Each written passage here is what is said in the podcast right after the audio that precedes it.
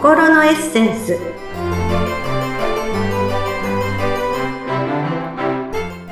皆様こんにちは。自己開花アドバイザーの中井真理子です。今日もご一緒してくださるのはこの方です。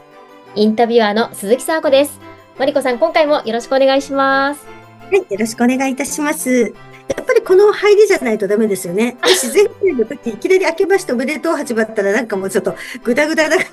じいえいえいえ。なっておりました新年1回目ですから、やっぱりいつもとはちょっと一味違う感じでね。いやー、嬉しかったですよ。ありがとうございます。いやー、さあこさんもうなんだかんだ言って、もう2024年ももうあっという間に半月も過ぎてしまいました。いやー、なんかもう早いですね。ね、本当に、えまあ、大人になるとね、こう新鮮な感覚が、あの、失われていくので、子供よりも、なんか時間を短く感じるってね、あの、まあ、え、あの、チコちゃんで聞きましたけど、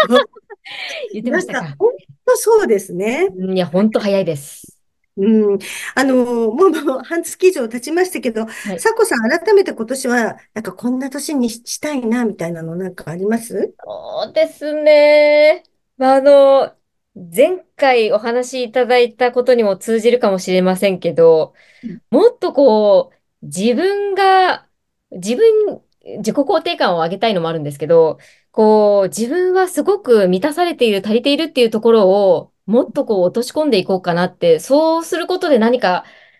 こう、いいことがあるというか、いい方向に向かうんじゃないかなって思ってます。うんそうですね。ただね、一つもう本当に満たされている人っていうのはそれが当たり前なので、あ気づかないっていうのもあるっちゃありますけどね。なるほど、そうなんですね。もう毎日、今だってここ今空気吸って吐いてしてますけど、吸って、今私吸ってるわ、吐いてるわって感じない。当たり前だから。はい。あ、確かにそうですよね。同じように、本当に満たされてる人っていうのは、実は満たされてるっていう感覚すらないのかもしれないなっていうのは思いますけど、なるほうど。んただ、やっぱり、あの、定期的に満たされているんだなっていうふうことを改めて思い返すってことはすごく大事なのかなっていうのは思うんですけど、なるほうんど。意識あのしてええ。そうです。うんあの、前回ね、まあはい、意識が引き寄せて、あの、現実化するってお話をしましたけどね、はい。こうありがとうノートとか、うん素敵貯金っていうのを皆さん貯めていらっしゃるでしょうか？また、また出てきたって感じですけどね。いやー、でも本当、ま、ね、何回も言っていただかないと、やっぱりね、あ、そうだったっていう気づく方もいらっしゃるかもしれません。ええ。もう、もうね、本当にね、あの、心のエッセンスっていう、あの、タイトルで、ポッドキャストしてますけど、私も素敵貯金っていうタイトルにした方が良かったんちゃうかなって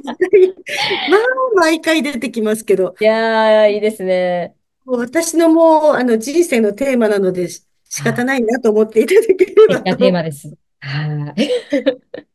さてさて、あの、え今日のテーマは、はい。気づいたら目標達成？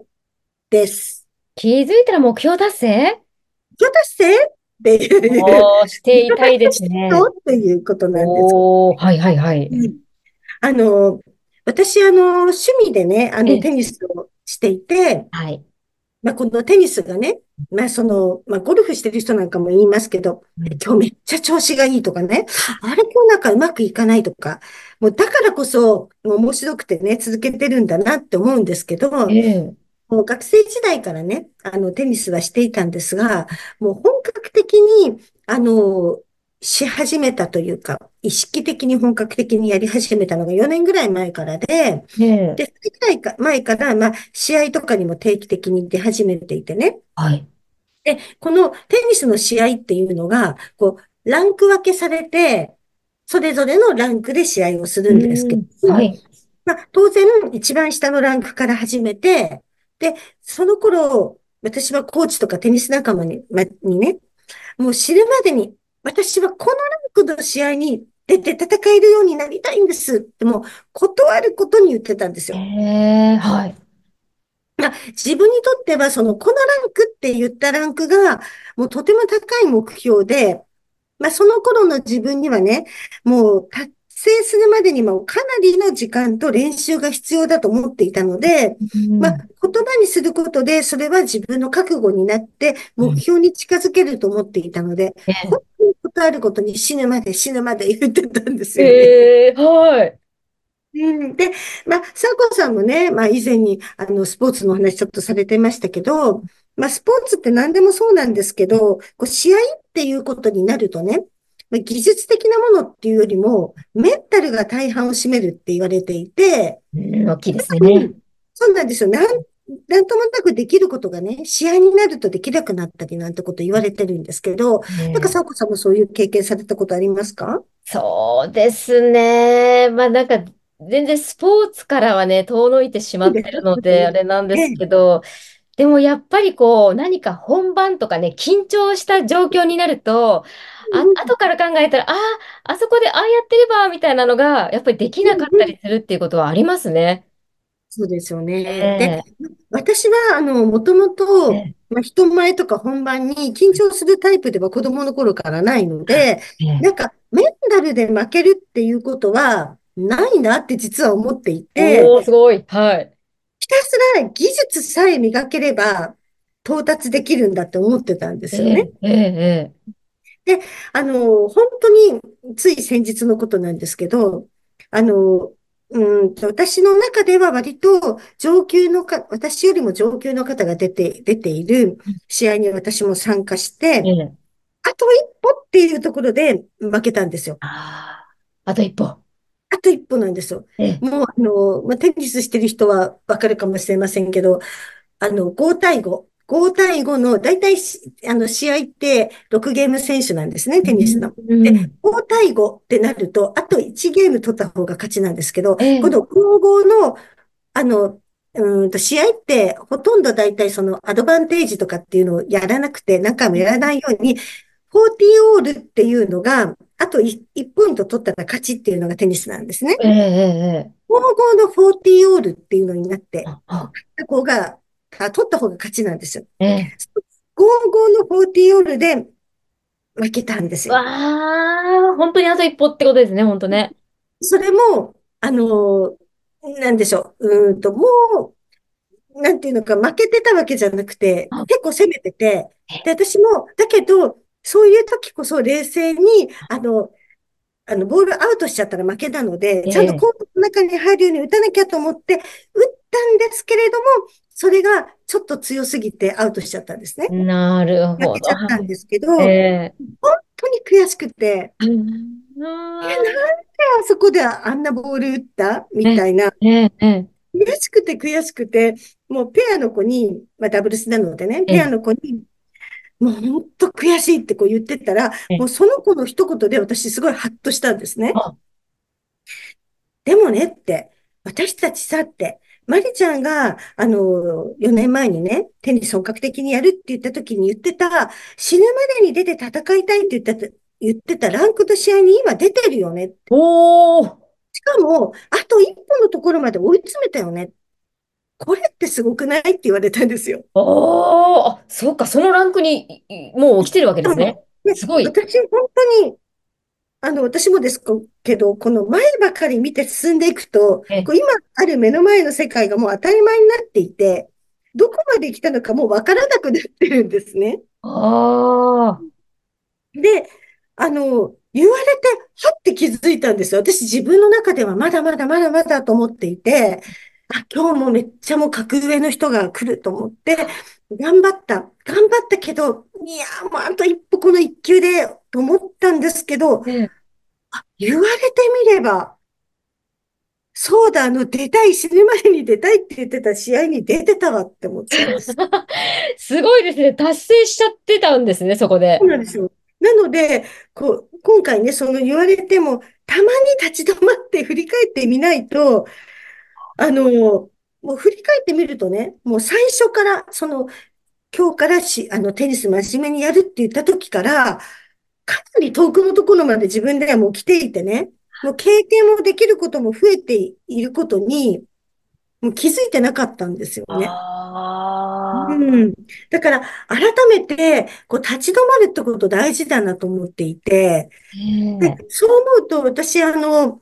昨年でちょうどそのお仕事のベースになっているね、ウェルスダイナミクスっていう、あの、トリセツのね、まあ、理ええ。論を仕事のベースで使ってますけど、それももう資格を取って10年だったんですが、はい。それも人に言われるまで、いやいや、まだまだって思っていて、もっと学んで、もっと伝えなきゃと思っていたんだけれども、もう10年で、気がつけば、まあ、知識もね、人に伝える経験も、あと、いろいろなお客様にお会いして、その方々から聞いた、あの、お話の内容が、もう引き出しがいろいろできていたことに、改めて気づいた。だかあら、始めた当初よりもお客様のお役に立てる自分になっていたんだってことに改めて気づいたっていうのもあっー、て、えあのーこう進んでるとわかんないんだな、と。えなるほど。でもなんかね、こう、向上心を常に持って前を見るっていうのはすごいいいことっていうイメージはありますけど、確かうん、にそれだけじゃなくて、こう、あ、ここまで来てるんだっていうことを改めて自分でも確認することって大事なんですね。そうですね。でも本当に言われるまで気づかなかったんですよ。ええそうなんですね。なんでここで負けたとか、で、か勝つ時ももちろんあって、で、勝っても、いやいや、まだまだ、もうちょっと、あの、競って勝ったりとかしてもダメだわ、みたいに思ってたので、うん、ええ気づいたらですね、本当にね、もう、本当に今日のタイトルの気づいたら目標達成目標達成してたの？っていうことが起きてるってことなんですよね。うん。なんか、さこさん、あります？いや、どうなんでしょう。気づいたら目標達成。でも、例えば、うんい今のね、お仕事、まあアナウンサーさんのお仕事をされえて、もうえ、結構やってるじゃないですえか。え、その当初、自分で思っていたことを、もう実は、なんていうんですか、もう、沢子さんのスタンダードとしてできてるかもしれないじゃないですか。確かにそうですね。例えばうんなんか、まあ、セミナーの司会ですとか、何かうのこうリポーんトにしても、やっぱり自分の中では、こう、なんでしょうね、常にダメなところに、反省にすごい目がいってしまって、あ、今回もこういうことしてやったとか、そういうことばっかり考えちゃうんですけど、ふとした時に、こう、周りの方から、あ、なんかこう、安定感あるとか、あさすが。あの、やっぱりね、ベテ、ベテランって言っていいのかわかんないですけど、ですもベテランです。はい。なんかこう、すごい安心感があるから任せられるねって言われると、うんちゃんうんうん。として、あ、そっか、い私はキャリアも積んでるし、やっぱりこれだけ場数を踏んでるから、できるようになってるんだなっていうのに気づかされることありますね。そうなんですよ。やっぱり自分ではなんかダメだダメだって、なんかもっと、ここがうんダメだった、もうちょっとこうするべきだったしか考えてないので、あります。私も自分で研修とかやっても、いや、ここもうちょっとこうした方が良かったよなとか、毎回毎回、やっぱり何かしら反省があるのでね。ええ、でも、考ええ、えてみたら、もう何回もやってるわけだし、もう今もう10年もやってるわけだし、テニスも考えてみたらもう今日、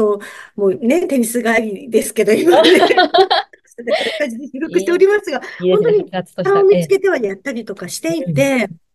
そこまで自分が来てたことに本当に気づかなかったんですよね。うーん。なのでね、もうやっぱり今自分がどこまで来たのか。うん、まあ、お仕事でも、あの、例えば子育てでもね、いろいろなこうんといいんですけど、取り組んでることに対して、まあ、たまには立ち止まって、後ろばっかり振り返るのは良くないですけええ、れども、ええ、あ振り返って、あ、自分ってもうここまで進んできてるんだなって、こうたまにやっぱり確認をして、そんな自分を褒めてあげる？うんあの、前回のお話じゃないですけれども、あの、ここまで頑張ってくれた私ありがとうってことですよね。いや、頑張。ってくれた、すごいね、ありがとうっていうのを、やっぱりたまには確認をして、で、さ、さらに次の目標にこう進んでいくってことがね、大事なんだなってことが分かった一幕というか、一日というか瞬間だったんほですよね。ど。いや、これはでもきっとね、皆さんぜひ立ち止まって、もうね、ここまで来てるんだっていうのを実感してみるっていうのは、ね、ぜひそういう機会を設けていただきたいですね。ううーん、もう本当にーん。私もその一瞬でなんか悔しさ忘れましたもん。あ、みたいな。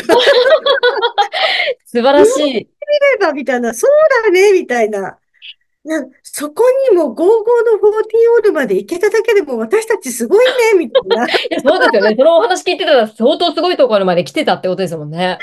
そうですよね。っていうのに気づいたっていう、あの、私の趣味のお話で申し訳いないいえいえ、わかりやすかったです。なんかめっちゃ気づきをもらいました。ああ、皆さんもそんな気づきがあるかもしれません。ぜひぜひね、こう立ち止まって、ごはい。自身振り返ってみてください。今回はい。気づいたら目標達成をテーマにお話しいただきました。マリコさん、今回もありがとうございました。ありがとうございました。